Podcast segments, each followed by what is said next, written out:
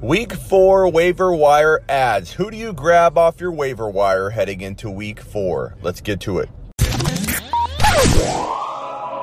You're listening to the Fantasy Football Show.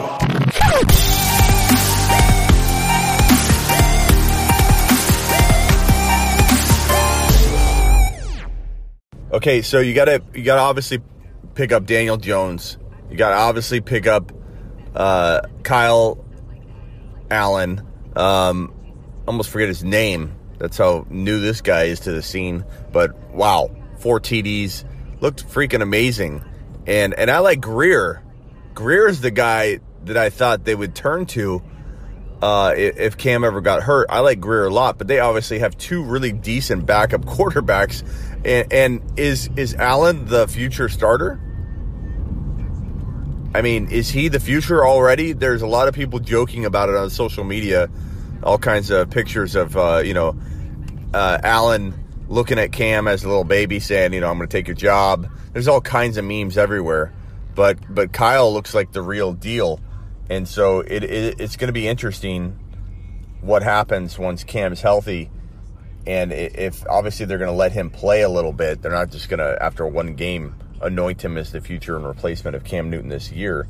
But if he continues to do well, you better believe that he's going to be in the conversation of is this our starter moving forward? He completed 19 of 26 passes for 261 yards, four touchdowns in the Panthers 35 to 20 week 3 win over the Cardinals. Now, that was the Cardinals. We'll see what happens in week four for the guy. He goes and heads over to Houston. And I think, you know, he could have some success there too. So he needs to be on radars to be picked up, of course. Uh, Mason Rudolph, I think, still should be given a shot at being a good backup in fantasy um, in larger leagues. Somebody you might want to grab. But probably the two players worth mentioning most of all are players that, for whatever reason, are available in 80% of leagues. Now, granted, some leagues are small and they can't roster a bunch of stash, secret weapon type running backs, but that's what I preach. And that's what I'm always telling you guys to do is scoop up in round 7 through 12. That was my recipe all offseason long. If you watch one of my draft videos, you heard me beat a dead horse on this topic that in round 7 through 12, you've got one job and that's to scoop up these guys that, if they land, can win you a league. Now, De- uh, Daryl uh, Devin Singletary was one of them, and, and he he all of a sudden emerged, and then he he got hurt and kind of vanished. Um, I do believe he returns to form. I do believe he helps people win championships down the stretch. He just needs to get healthy and into that lineup. But two other players that have that kind of appeal and had that kind of appeal on draft day Tony Pollard and Alexander Mattison.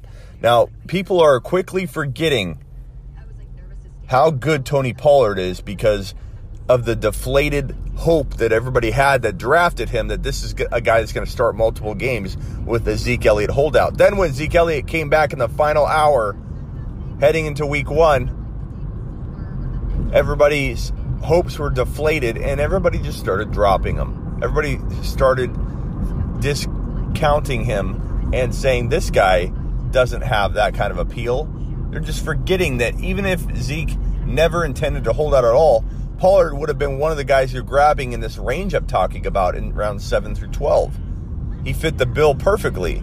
So he would have been owned probably in more leagues had Zeke Elliott not held out at all than in the, the amount of ownership that you look at after Zeke returned. It just made people want to drop him because he was heading in the wrong direction in their mind. It's weird how that works.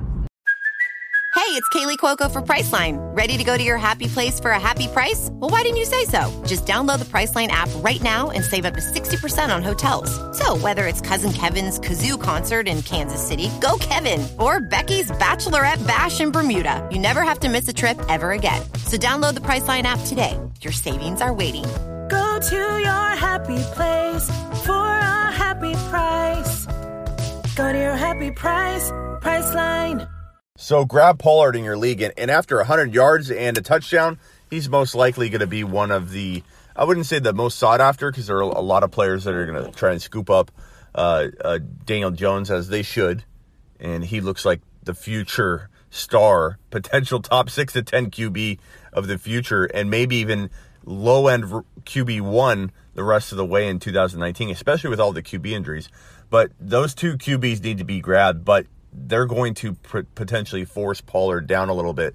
So Pollard shouldn't be impossible to acquire, but if you try to let waivers take its course and not go after him during the bidding process, there's a good chance that Zeke Elliott owner, if anybody, is going to grab under it, it would be him. But more than one or two other owners are probably going to say, look, 100 yards and a touchdown. Uh, I know it was, you know, garbage time or playing the Dolphins, whatever, uh, but he needs to be grabbed. I think you also need Alexander Mattison is just he can win you a league if he gets in there. Now, granted, I, I you know, there's no way he's going to unseat or take anything away from from Dalvin Cook. But if you aren't paying attention closely to the game and you see somebody running well and looks like Dalvin Cook, sometimes you might be mistaken and say, "Oh, that's Alexander Mattison." They they run a lot.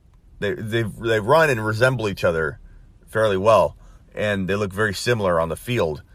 And I think that yes, he would be a a, a small downtick in production if he's in there versus Dalvin Cook, but I think he's still a high a low end running back one where Dalvin Cook's, you know, a high end running back one. So you're talking about potential top 12 overall value if Alexander Mattison is starting games in 2019. That's insane. That's amazing value. You need to make sure you do not leave that kind of value on the bench or on waivers. He needs to be on your bench. So go grab Alexander Mattison immediately. Uh, Phillip Dorsett should be looked at. I know Edelman's injury doesn't seem severe, but Brady does appear to like to connect with Philip Dorsett. Not a bad grab. And then obviously uh, Gallman, the backup running back to to uh, Saquon Barkley. He he depending on your need for running back, depending on if you have Barkley, he could be the top waiver wire pickup in two, in week four of 2019. Or you know you may look at these other positions and say I need a QB more. Um, I don't need somebody filling in for the next two, three, four weeks. I won't use them. Then you go after Mattison. Then you go after Pollard because you're looking for long term value. If you're looking for now, if you're injured and hurt at running back, then you go for Gallman. So this week isn't like a for sure guy you need to pick up. It's more about need because there are a bunch of players worthy of being grabbed. You're listening to the Fantasy Football Show.